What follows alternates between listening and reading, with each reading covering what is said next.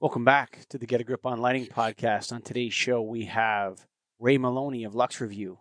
But before we get to our conversation with him, Greg, we got to go light thing, right thing. We're talking Satco. That's S A T C O dot com, the gangsters. What's happening with them? Yeah, well, you know what's fun about this is we're going to enter the world of the starfish for a minute. And last time we had Ray on, was Starfish was a sponsor. No, it was a different Starfish, and it was a movie. Now Starfish is an actual product line, Mike, and you might not know this. It's news, brand new, coming from Satco. They're going to have a Wi-Fi powered smart lighting home system, recessed downlights, tape light, A lamps that you can put in existing fixtures, all color tuning, so warm white to cool white, Wi-Fi powered, and uh, enhanced with security. You can have connection from the Wi-Fi. It says enhance and augment life. That's what you're going to do when you enter the world of the starfish. Check out the product line. Really cool stuff. Ooh, baby. You know, I gotta I just gotta go first off. Best name for a lighting control system ever. Starfish. Starfish. That's the best name ever. And just tying it into the whole family history of Satco. Mm-hmm. Man, what a great name. What a great company. Light thing, right thing. You guys are gangsters over at Satco. Go to satco.com, baby. What's happening, Ray Molony? Hey guys, good to hear from you. Uh, how's business with you guys? I'm we're all good here. Yeah, It's going good. I figured we'd open that up quick. Yeah, let's a let's a beer. Come on, why not? You know. oh man, Started look, off. this is just how you kicking off pour a Guinness. This is uh, look. This is you know, watch it Mm. Dublin or do it. Look down the Mm. side of the glass, nice and slow. Yeah, you don't want to rush this. You know. Yeah. Look at that. So I Look was a that. bartender in Ireland for a year, by the way, Ray. Did you know Were that? you? I was. I did not. Why didn't you mention that before? Ah, I worked. so am I Ca- doing a good job? I'm Uh, asking you. Am I doing a good I job? never, I never poured one can of Guinness when I was in Ireland, but I pulled a lot of Oh. a, a lot of Murphy's Irish Stout and a lot of Guinness Ooh. At Katie Yeah. Daly's in the Lower Ormeau Road of Belfast. It was a mixed pub, so Catholics and Wow. Protestants both went to Katie's. It was a mixed pub, and I would get asked questions like weird questions, like "Are you British Canadian or French Canadian?" I'd be like, "That's not a thing, bro. That's not a thing. We don't have that thing." they want to find out what foot you kick with. That's that's it. Yeah, yeah. Yeah, what school did you go to? Oh, you know that kind of thing. Um, but yeah, no, I really. So, yeah, I was going to say, Ray. Last time we talked, we said we got to have a beer with you, so that's why we're doing that for the show. Yeah, Sláinte. We were hoping in person, didn't happen yet. Mm. So speaking of that in person cheers. stuff, Ray. Speaking of in person, Lux Live 2021. What's the news? Uh, it's been cancelled. Uh, in uh, uh, yeah, sorry, it's another victim. Uh, the decision was taken that um, there wasn't the appetite for it, and it wasn't ready. To, yeah, the industry's not ready for an in-person event, and even that was scheduled for November. So you know they've taken the view that um, that it's not going to happen in person. I mean, there may be, there probably will be a digital two-day educational conference, which we did uh, last November, and that was very successful. But um, obviously, it's a you know it's a it's a different gig, and it depends on um, the manufacturers wanting to take stands and all of that, and that's we're not quite there yet. I think so. I think on this side of the pond, light and building in March next year is going to be the the next biggie, really. So, I mean, who knows? We're you know there's going to be an effective lockdown uh, in the UK until at least Easter, probably. Um, so it's it's it's hard to call how things will unlock after that. Really, But so this is So, this was uh, November, ten months from now, and they're already saying no. correct, correct. Do you, yeah. do you think the U.S. will follow suit? Because right now we have everything from August to what is it, Mike? August, October is when every Packed. lighting trade show is going to be. Packed. What's going to happen That's to us? Are right. Yeah, yeah, yeah. Same in the UK. You you know nobody's nobody's planning face to face until back end of the year, and you're going to get congestion. It all depends on the vaccine rollout and if every, everything you know unlocks, etc. Um, yeah. Well, you know, to do a big show, you need there needs to be an appetite from the industry to take stands and and for business travel to unlock, etc. And you know, so I think the view was rather to do an impaired outing would be just to would be just to wait. So there you go.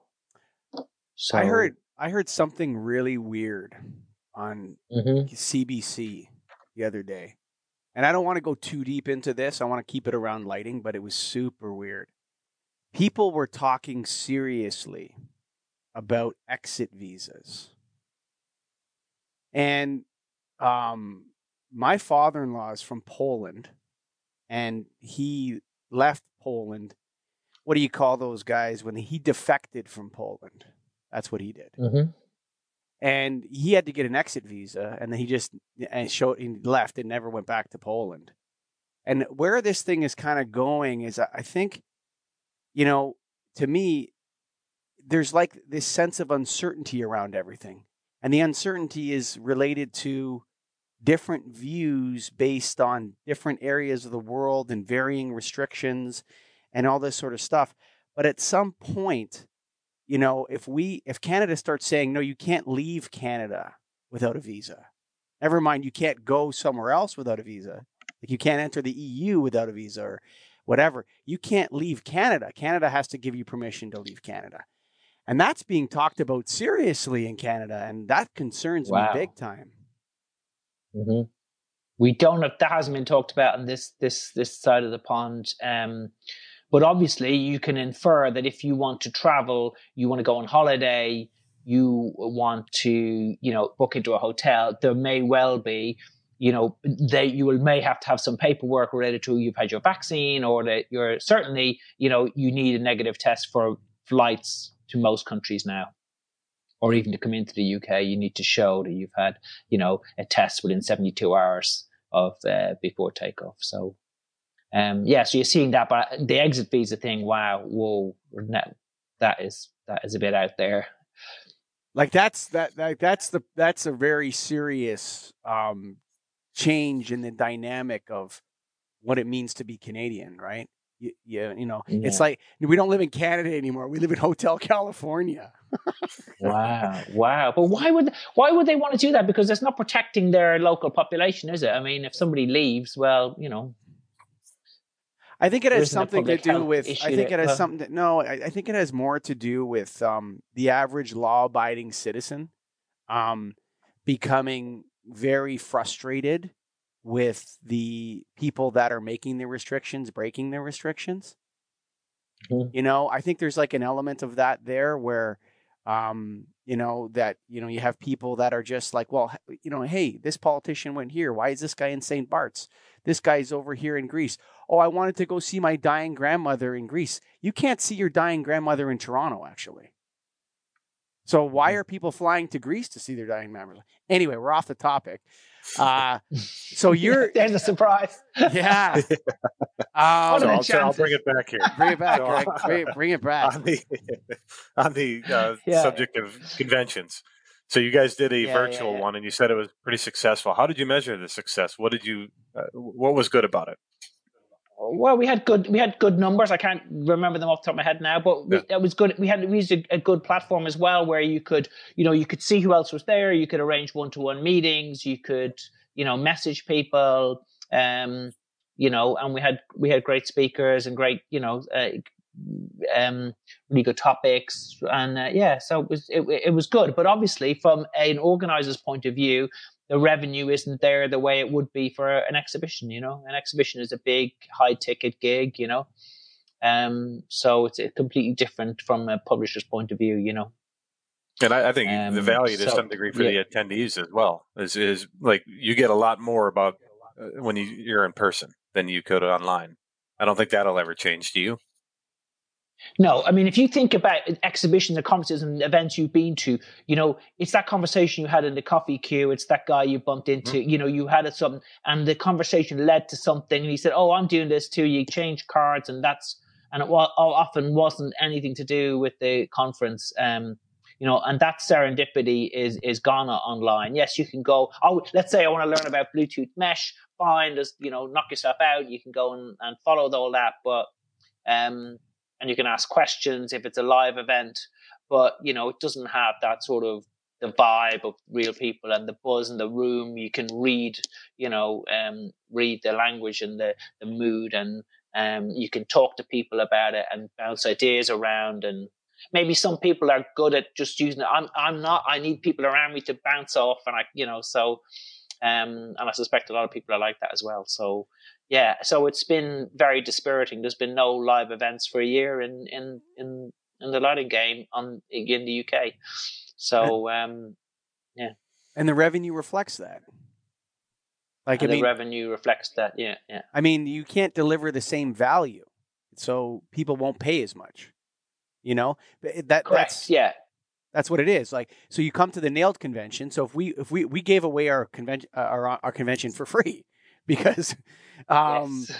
you know because you're, you're big hearted guys. Yeah, yeah. yeah you know because you know there there's mo- 99.999% of the value. Yeah, sure it's great to listen to somebody give a talk on whatever and we get together, we discuss it and the the real thing is the relationships that are forged. The the meals you have, the you know Yes. the karaoke Yes. in the hospitality suite, the, The beer. Yes, yes, yes.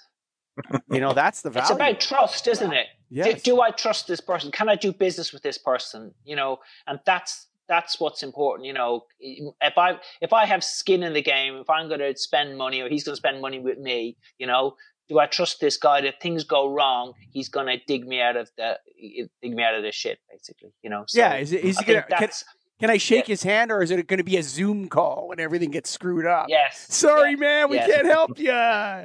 Because I like for me, I want to be able to kick Yeah. the guy's ass if I have to. yeah, You know what I yes, mean? Yeah. I mean, I hate yeah. to say it that way. of the- We shook hands at the event, and if you don't do what you Yeah. said you're going to do, we're gonna I'm gonna see you again in person, and then we're gonna sort it out. Yes. Then, like Yes, men, absolutely. it's true. It's true. Yeah. Absolutely. So you guys did, can- uh, Yeah, you, you guys had uh, Lux Awards. Is that usually part of Lux Live? Yes, that, well, we usually did on in the evening, and you know, you know, the culture here is a big drink up. You know, people like to have a good drink and a dance, and it's a big night out. And um, yeah, so w- unfortunately, we, we, we that's how how it normally is. It's a black tie event in a glamorous sort of West End London hotel and all the rest of it.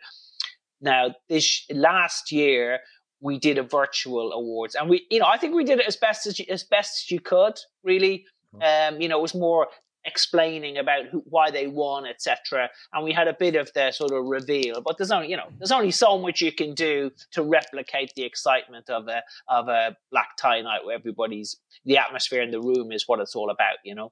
So um, I think we did a, a good job. It was fun. It was fun to do, and I think some of that came across.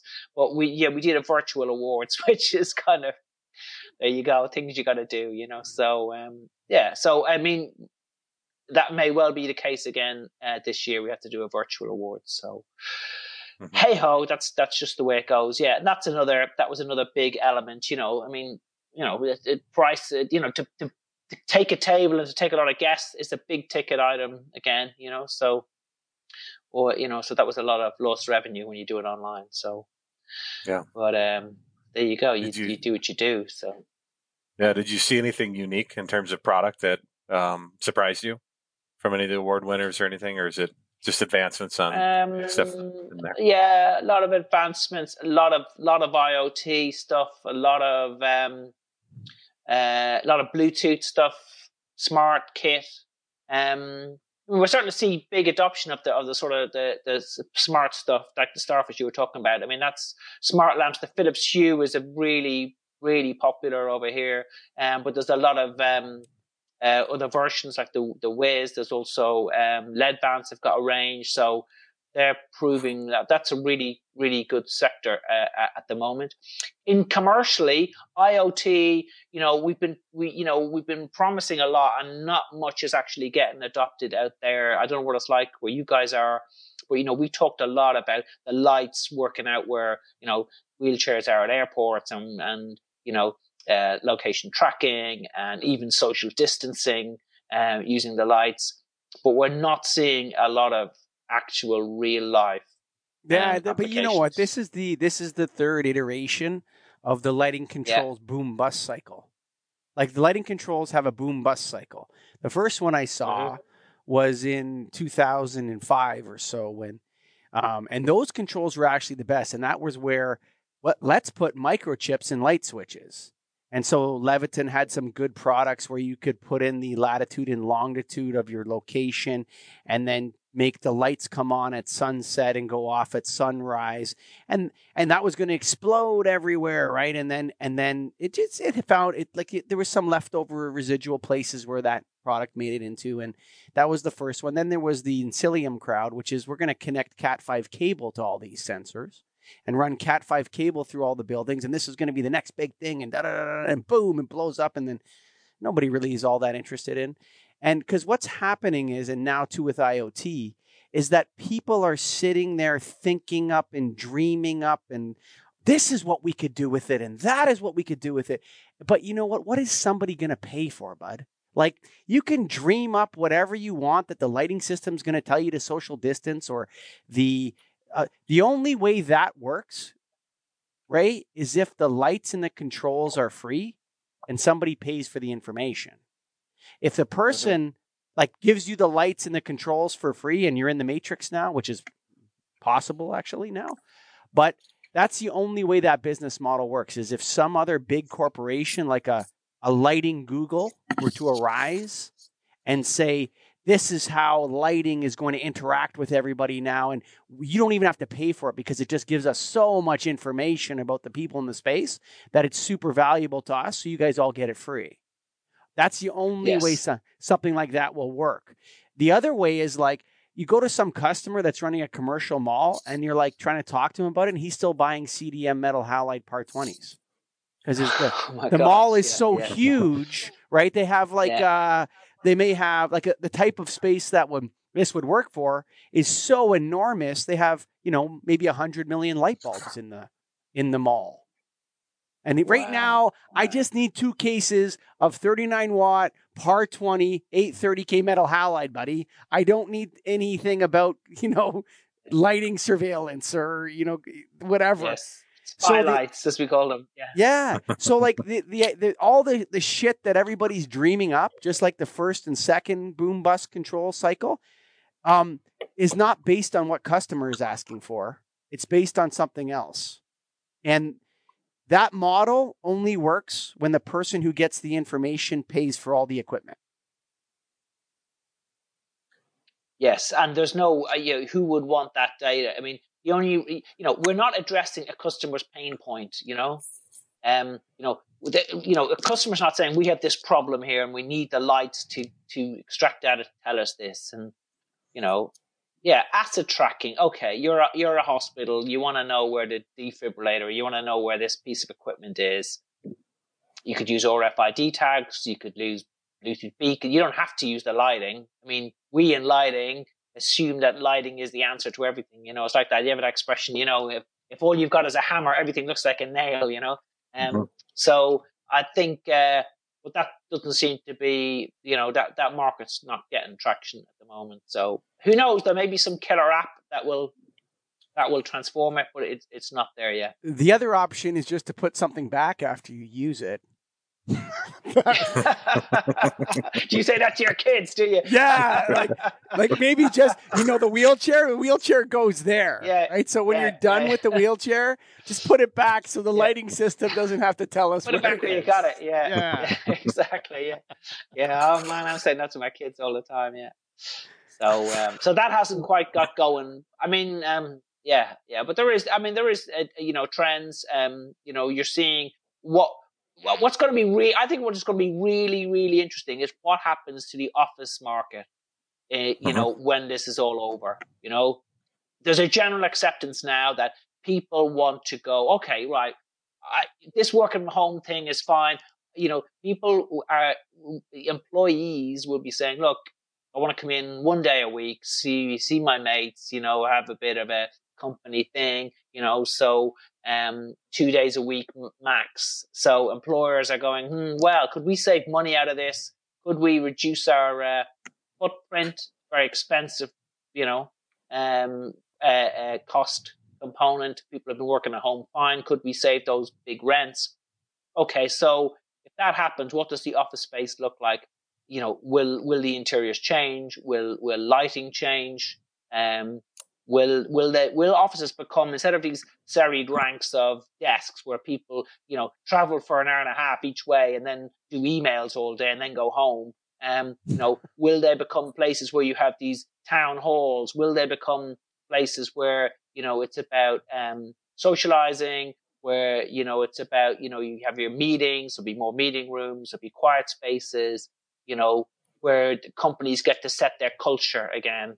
You know, um, and I think there was already a trend towards offices eh, in, in well, certainly here in the city of London, looking like hotels. So you go into the office and there's lots of freestanding lights and pendants and sofas and you know there's there's hipster coffee bars, but it's all you know it's all an office and you're, you're you know they're, they're on a contract and all that. But you can sit in a beanbag and you can work on your laptop and but those spaces are really popular. You know, you sure. go to an office where they have those spaces, and everybody wants to meet. Nobody wants to meet in the meeting rooms. Everybody wants to meet in the coffee shop. You know, yeah, at the so, cocktail um, bar, brother. Come on, let's go. Yeah, I, I, yeah.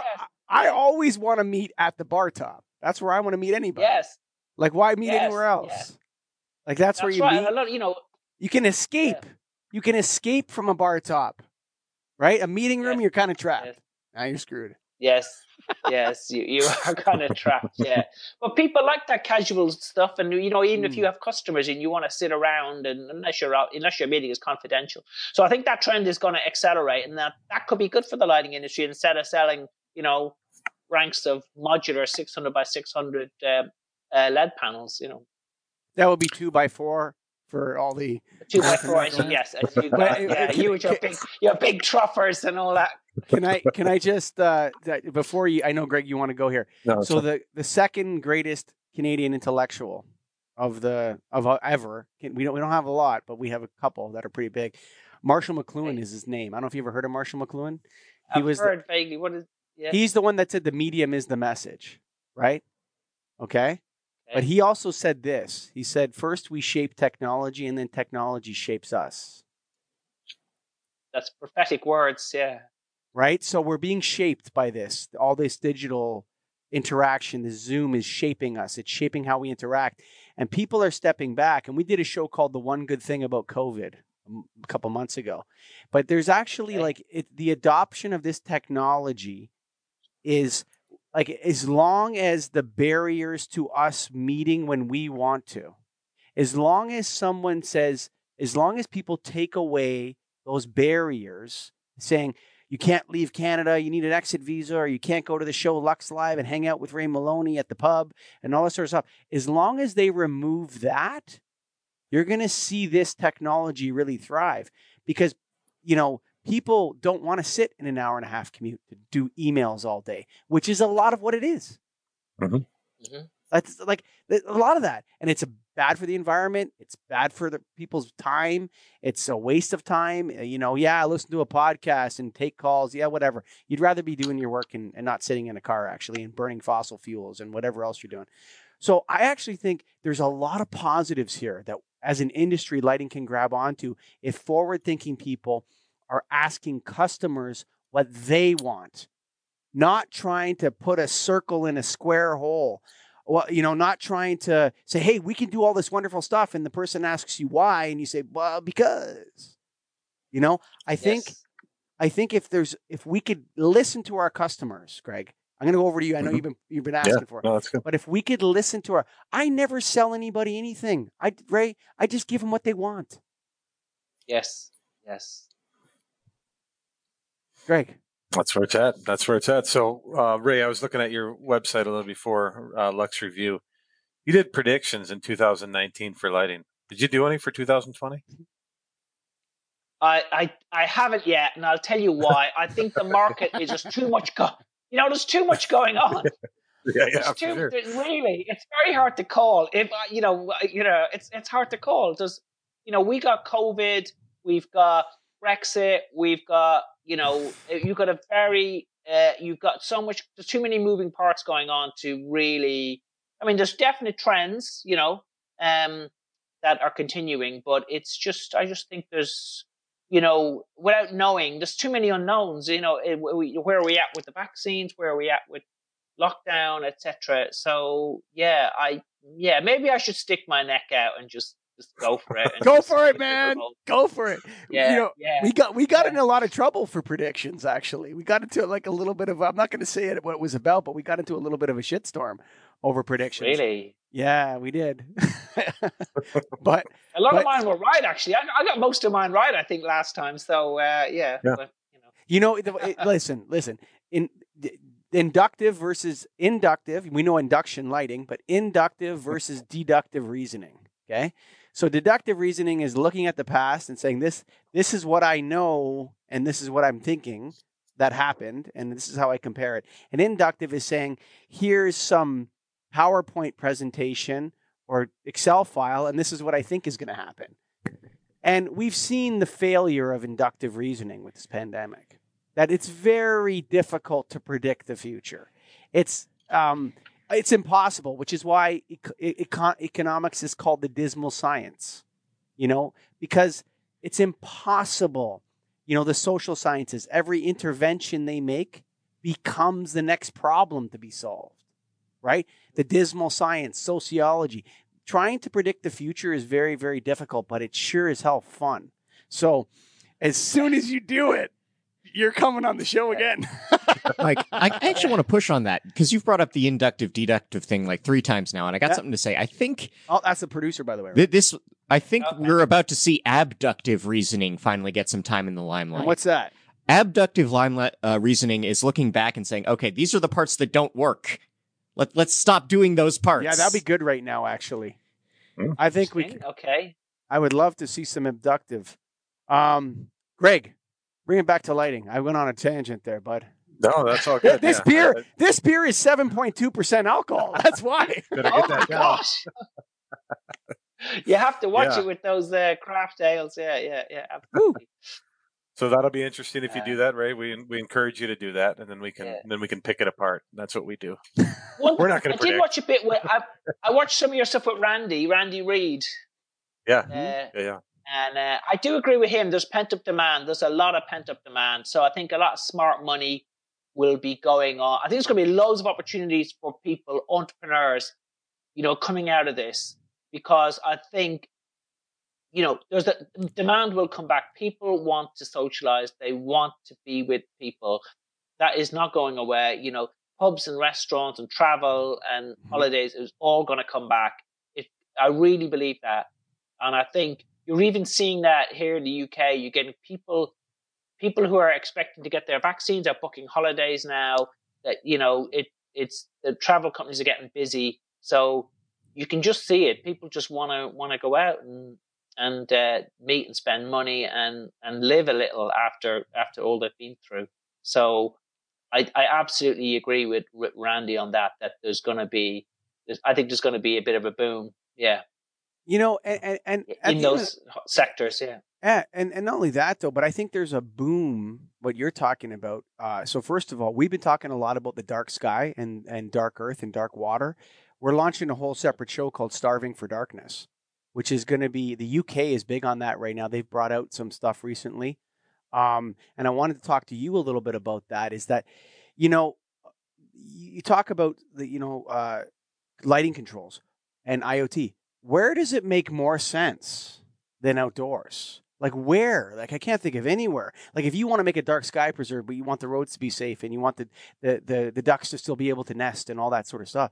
Like to me, if you're doing I- IoT, is where there's a customer in like the UK right now put out something a couple weeks ago that I saw that had to do with wanting to start looking at pre- preserving darkness and the right of humans to see the stars and this kind of thing. They put it out there. The UK, the United Kingdom, not the EU, the UK. And you know, the EU could do something like that as well. And that's a customer asking the industry right now, give us this. That's a customer. Let's listen to them. That's a customer for us. Ray, come on, man. That's a customer, Yeah. man. No, I think it makes a lot of sense outdoor. I think I think it does, and I think I think there hasn't been a lot of development in the technology of it. I mean, in in rural areas where you do not have a lot of traffic, a lot of people, you have to question what about the lights? Why can't we be cleverer with those lights? And why can't one lamppost tell if there's a car coming, tell the, the lamppost further on so that people don't, yeah, yeah, exactly. It's very, very doable. You know, we're trying to come up with, um, you know, we're technology chasing an application indoors. You're right. We've got, we, we should, be, why, are lights running all night? You know, um, the customer is asking right. for it now. Like, yes, like, yes. They, like this is why I'm so excited about Starving for Darkness in the Dark Sky because yeah. I don't sell shit. That's so stupid. I'll never be a salesman. I only want to listen to people and give them what they want. And that's the United Kingdom. You know how many friggin' outdoor lights are in the United Kingdom? Like if I was Signify, I would stop all research and development on anything. And I would say, let's give the UK the stars again. Like all the people in the That's UK an, can see the stars. That's an absolute trend. And you're seeing it now in sort of, you know, uh, sort of remote uh, national parks. But you can see it happening in your local park. You can see it happening everywhere, can't you? Everybody wants a bit of that, that dark sky. It's it's an absolute trend, and uh, I don't know that's going to go away. You know, trend is the wrong word. Trend is the wrong word. I'll tell you why. Okay, what what what would you no what because would you use then? Be, because the light pollution is pollution, Ray. It's not a style. This is not going to go out of style.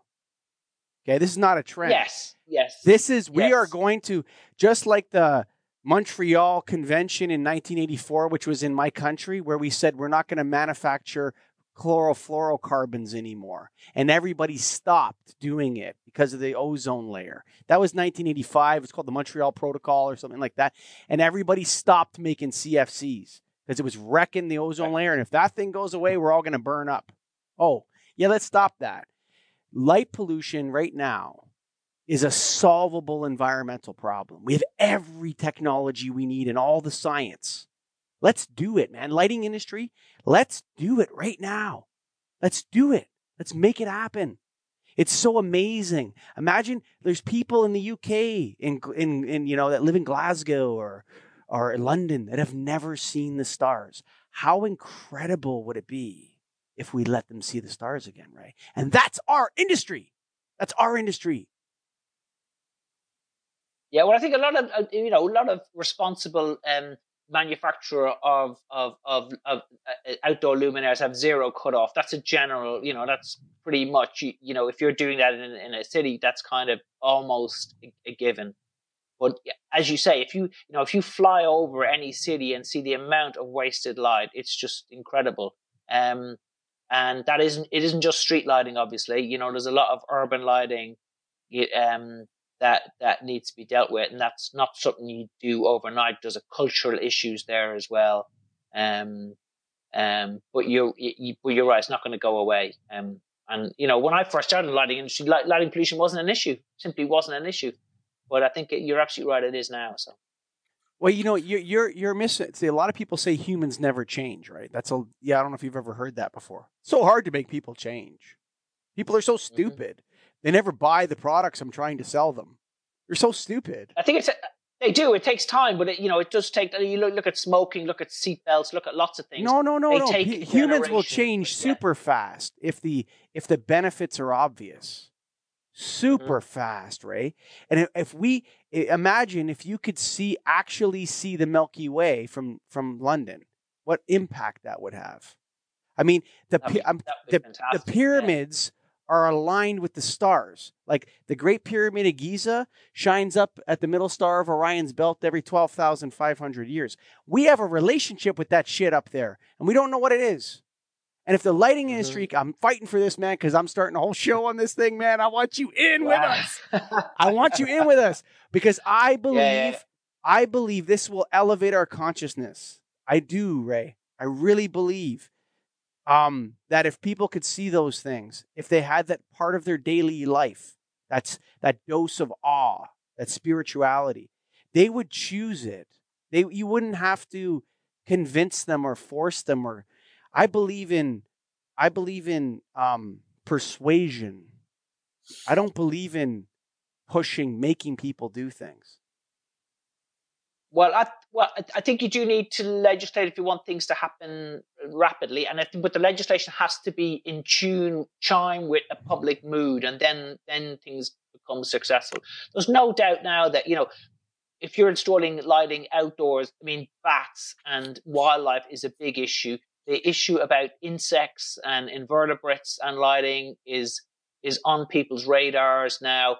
But you need to create awareness first, you know, uh, you know, widespread uh, uh, uh awareness. I'm not, you know, and then then it becomes easier to to make changes, you know.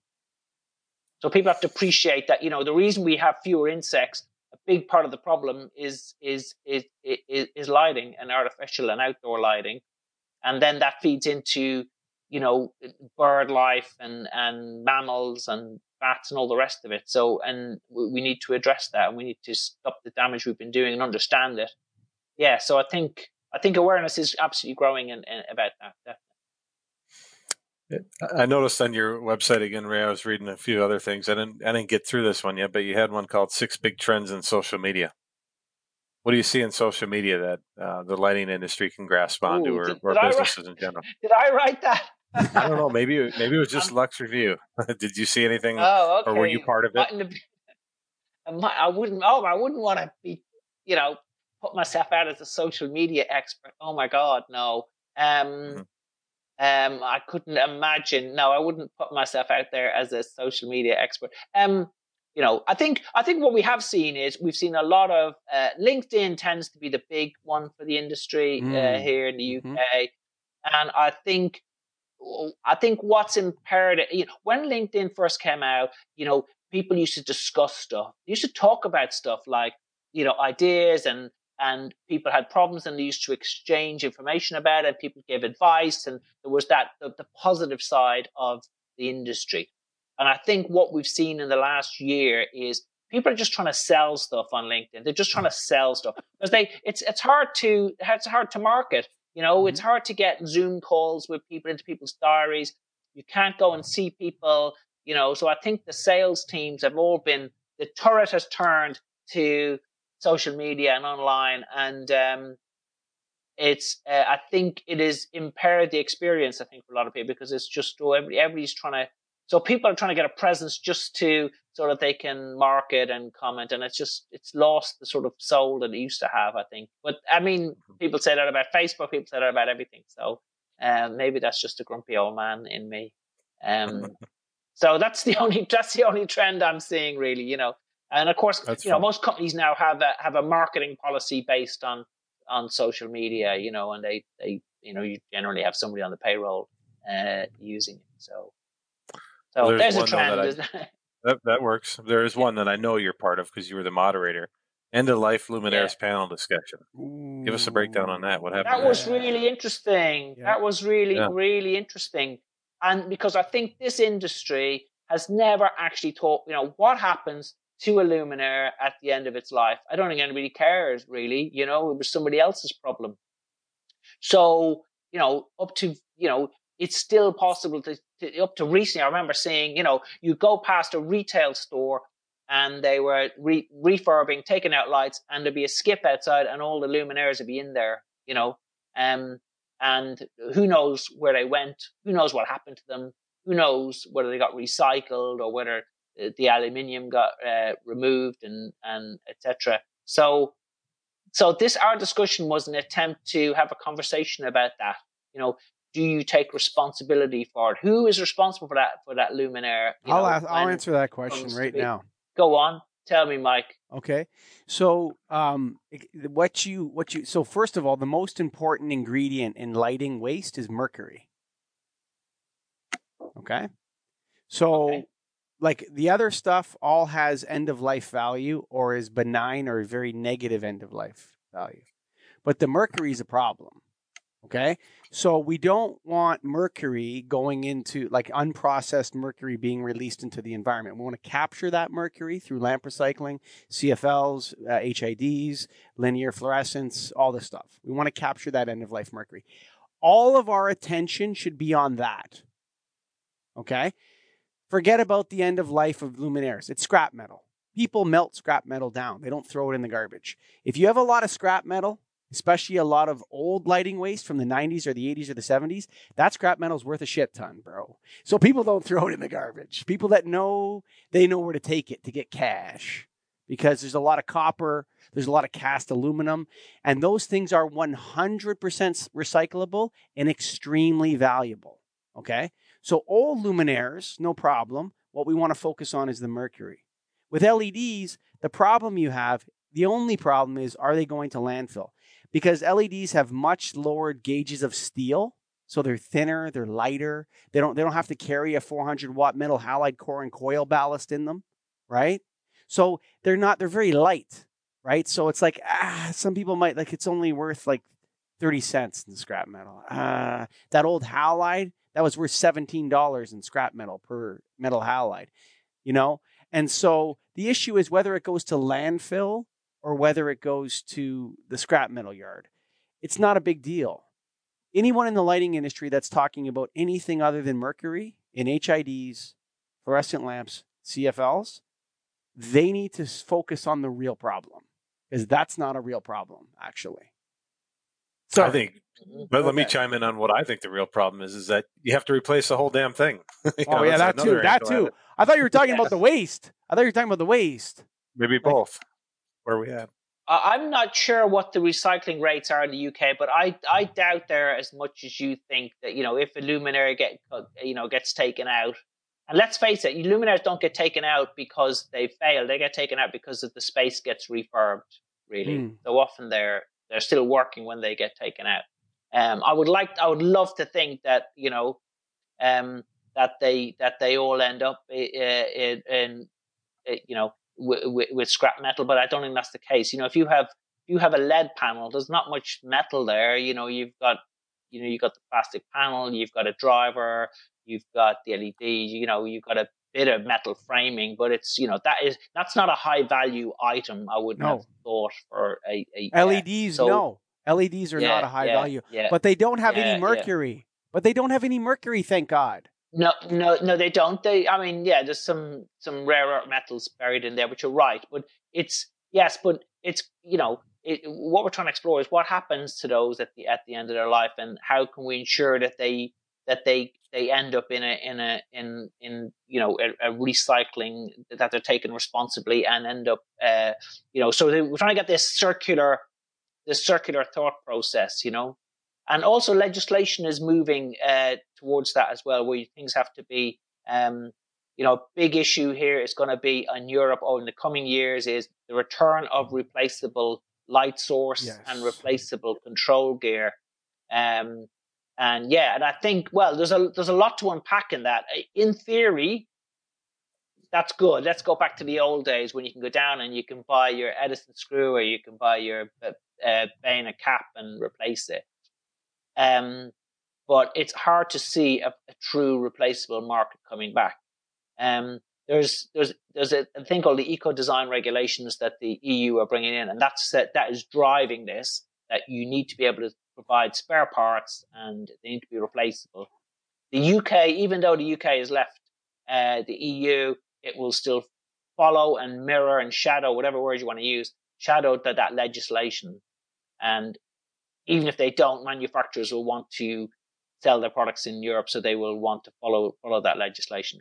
So, but what what uh, I, the, the, industry hasn't quite got its head around what does this mean? I have to make it so that people can replace the light source and the control gear. So you could say on one level it's laudable and it's coming from a good place, but you think about it in in in the real world. There's no incentive for you to make that mm. standardized. You know, so if you you've got a luminaire and you've got your your um, uh, LED light source that you want to be replaceable, well, you don't have to standardize that. You could say, well, you know, you have to buy that from me at a certain price. So there's going to be pricing issues there, I can see, or there's going to be all sorts of of uh, unintended consequences from that regulations. Which you're a fan, Mike? Yes. No, well, you know what? We need another show because I got a ton of stuff. So I actually own a lamp recycling company. Oh, okay. Okay. Yeah. Well, listen. Yes, I, I recycle a lot of lighting, brother. Lots of yes. lighting. Yes.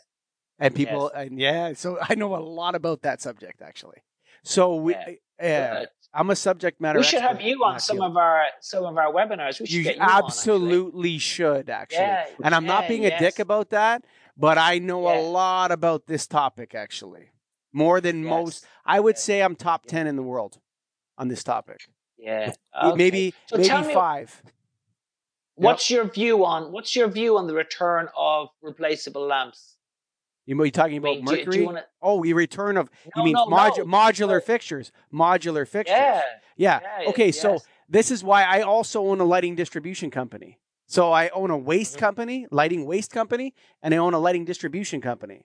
Okay, that sells replacement parts for lighting all day long. That's what I that that's that's what I do all day. So I know both So sides you- of it. so you- I know both sides. Yeah. Do you Okay. want to see, I presume, luminaires where you can deconstruct it, you can take elements out, you can Mhm. replace them. And then, and then the waste stream in it's predictable. So you know that it's a 250 watt HPS. You know what the kind of gear that's going to be in an old 250 watt HPS fixture as a waste management Yeah. company, right? So, oh, I got 400 to, uh, fixtures. I need to recycle them. Oh yeah, no problem. What what wattage is the lamp? Give me the code off the lamp. Oh, the lamp is an LU 250 slash U whatever, right? Oh, okay. And is the bulb mounted horizontal in that fixture? Yes, it is. And how high is it mounted? It's a roadway light in uh, North Bay, Ontario. We're replacing 4,000 of them over the next five years. Okay. I know everything that's in that fixture. I know what type of fixture it is. I know how heavy it is. I know how to transport it. I know a lot about that fixture. With LEDs, there's no NEMA standard as to how you're supposed to make a light fixture. I don't know how they did it, but many years ago, Philips, GE, and, and, Sylvania sat in Osram. They sat down and they said, We're all going to make the same kind of light bulbs and we're all going to make a ballast NEMA standard, ANSI standard, whatever it is. This is a 400 watt metal halide universal. This is how it's made, and it has to fit these parameters. Innovation takes place inside the rules, not with no rules. Okay? So if you want innovation in the lighting space, tell everybody that what you really need to sell a lot of light bulbs is a bulb, an LED bulb that is shaped exactly like a LED T8 and fits and works on an LED ballast. If you can make that under those rules, under those mechanical and electrical specifications, you'll make millions of dollars. And people have, Ray. People have because they had rules about how you can make a light bulb. And those rules were because the legacy technology is this, and most people are not going to want to change the whole light fixture. So the most innovation, the most development, the best stuff that's out there is based on rules surrounding how the tube should be shaped, what it should look like, how long it is, and how it gets electricity. If you do those rules, whether they're implicit in the industry in terms of the T8 or whether dictated by three giant companies in the business, if you use rules like that, you'll see innovation absolutely blossom and then post uh, consumer use waste management beautifully and easily done. That's how it ma- that's what matters. Yeah, well, I, think the issue is that, that that this legislation is not being prescriptive and saying something like you must it must have a Zhaga uh, connector, a Zhaga standard, or anything like that. I think that's that's the issue. Uh, what you're saying w- would be great for consumers because they can just go, you know, swap. You know, you can buy a uh, a replacement light source from another manufacturer and you can slot it into manufacturer's B luminaire. But that's that doesn't appear to be the direction of travel. The direction of travel, me, it seems to be you need to make it possible for somebody to replace those, but it's not saying it must be, Yeah. you know, a standard. So design now what you're going to do is make uh, so that's like a lot of people in the lighting industry or in all industries play that game, right? Mhm. They play that game. Yeah, you have to buy the replaceable part from the manufacturer. Oops, we discontinued that line. And now there's a Yes. new line. Right? Yes. Instead, what happened in lighting is GE, Philips, and Sylvania bit the bullet. They said what's best for the industry is that everybody make lamp bulb light bulbs the same way. And then little companies came along and said we can make those ANSI codes and we can make those ANSI codes. And so the consumer got taken care of, right? Through cat through free enterprise. Right? And then Yes, but forget- everybody thrived. Yeah. Everybody thrived. The big guys were the big guys, and there were little guys around Mhm. them. And but now, with in the age of chaos, all the big guys are gone and the little guys have come up and now we have no leaders or something or people saying this is how a standard should be. Like where's phillips? I, I gotta ask you because we're gonna come up in an hour here okay? And i think Yeah. this this actually segues beautifully into this issue okay? Brexit. Brexit. So Yes. that's really english exit right? So people listening to this what they should know is that brexit was not popular in scotland and it was not popular Correct. in northern ireland and it was Correct. it was not as popular in Wales as it was in England. Correct. Okay? So England is exiting the EU and they're taking Scotland, Wales, and Ireland with them. Right? Correct. Right? That's what happened. Correct. Yes. Right. Correct. So most people don't understand that. So this is causing a lot of internal conflict within the UK. Okay? Correct. and- The English are controlling the Scottish and Irish and Welsh again. We thought we got away from that, right? So, yes. lighting. Um, so the English don't want to trade with the EU anymore, but they've decided really that they're going to become like how Canada is with the United States. You don't have control of anything. You don't have a say or a vote, but you have to do everything that's told to you anyway, because now you just handed control of Europe to Germany and France. So they're going to tell you how to make light fixtures now, and you can't do anything about it, right? That's what's happening in the UK right now in lighting. Correct. Correct. And I think I think a good example is the eco design. That's the regulations that say that the uh, return of uh, replaceable lamps and gear. Now, the UK could say, okay, you you guys go off, knock yourselves out, and have your replaceable lamps and all this, and we'll keep doing the old stuff. But that's not going to happen, uh, you know, because the environment bill in the UK is going to going to uh, uh, because you have to remember that when the, the, the UK was in the EU, a lot of the environmental legislation was driven by the UK delegation. They were pushing for this for higher standards because it suits, suits suits their industry. You know, keep lifting up the ladder all the time. You know, so they they pushed for a lot of this, and um, they're going to end up shadowing. As I said to you before, they're going to they're going to just end up shadowing a lot of the environment. They're going to end up like Canada. They're just going to be a Canada. Yes. Yeah. Well, Like- well, even more diminished, I would say, because you know there's uh, you know 27 other countries, and um, the UK has become a third, what's known as a third country, which means you have to just abide by their rules if you want to sell stuff in the EU Sure. in terms of rules of origin and and all the rest of it. And I think this is the discovery that people will make slowly, where, where people will discover that that this is the case. So uh, I think this this legislation is a good example of it. And of course, UK is not at the table anymore, so it can't influence these decisions and can't do it to to um, to suit them. Yeah, yeah, absolutely. So I think that discovery is being made by a lot of people now. Yeah, the it's the, the you know being Canada is not as easy as it looks to everybody else actually, because you have to just do whatever they do. Like there's no Yes. there's no like say, oh yeah, we're a separate country, we have a separate currency. Yeah, okay, whatever. But this is how we're doing everything, right?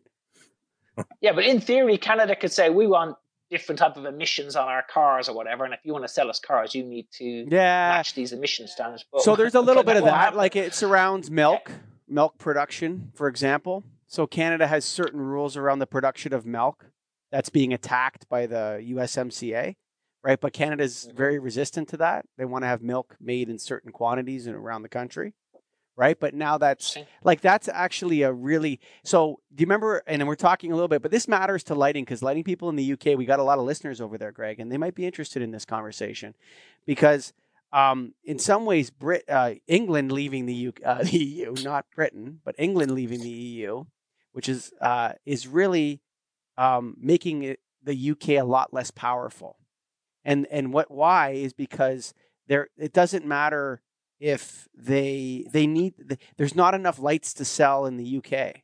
Like a company that wants to make lights in the UK has to sell to Europe primarily. Just like a company that makes anything in Canada has to sell to the United States to make a big enduring good business. Like there's just not enough lights in Canada. Like you're just going to be you're going to be a small little company. If you want to be a big company, you got to sell all your lights to Greg Eric in Minnesota. and all the people, the huge economy of the United States. Right? And the UK's put themselves in the same position. So the people listening to this, if you manufacture lights in the in the UK, you better you better start looking at whatever they're doing in Germany and France because it doesn't matter. UK is just going to copy that because they have no choice anymore. And, and the manufacturers are going to correct. No matter what happens to legislation, you're going to have to if you want to sell your products in Italy, Spain, Germany, etc. You have to yes, you have to follow follow the regs, yeah, and put the put the labeling on it and all the rest of it. Absolutely. So you're gonna like yeah. there's the underwriters laboratory, Greg, and then in uh-huh. Canada uh-huh. there's a little tiny C beside the CUL. Yeah, C U L. Right? Is that right? Yeah, a little tiny C beside it. So you could have a, a B E U, a little tiny little B beside a giant E U. Yeah, that good idea or bad idea? I don't know, man. That's not such a good idea. I don't know. I think it was a mistake. But maybe I'm wrong. What do I know? Oh, I don't think it's good for the good for business at all. I mean, I think it's hitting a lot of very small suppliers. I mean, th- things like you know sending a sample. You know, um, you know, people. Somebody in those days, you know, back in the day, you could just send a, a, a sample or a small order to somebody, and it was just like putting it into courier in the UK. And now you've got uh, you know, a lot of the couriers are charging VAT, which is causing problems to people that didn't happen before. There's all sorts of uh, more paperwork and forms and customs clearance, and it's just making life a bit of a headache for a lot of the, the smaller players. Uh, some of it may well iron out uh, in coming months where people suss out how to do this and how to make it work, but it is adding costs, and it, you know that will cost will be translated into into uh, higher prices for customers. So unfortunately, I mean, um, yeah. So it, yeah, I think people, it, you know, the rubber is meeting the road now in terms of uh, in terms of, uh, of, of Brexit, etc. So who knows? So that's uh, yeah. But you know, most people voted for it, so there you go. Ray Molony, Hey, yeah. cheers, my man. Hey, cheers. It's cheers. it's cheers. noon somewhere in the world.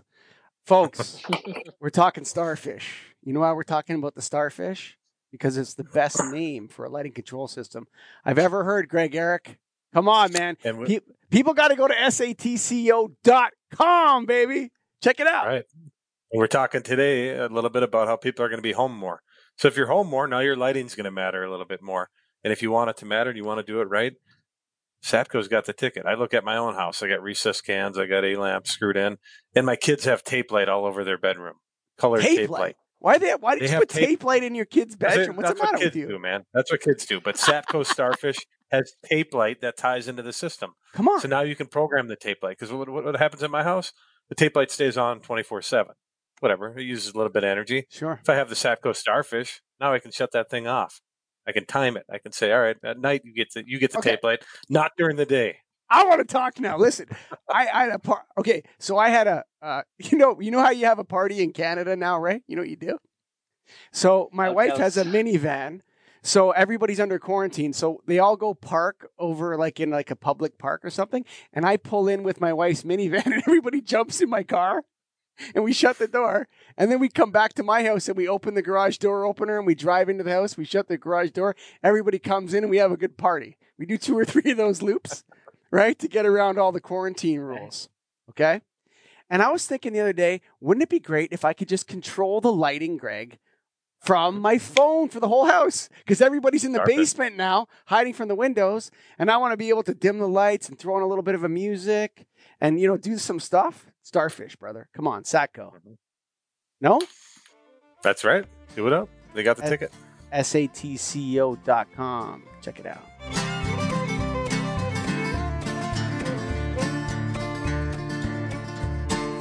Written on the rectory wall, there's a sign there for all. You are lost, Lord is there to find you.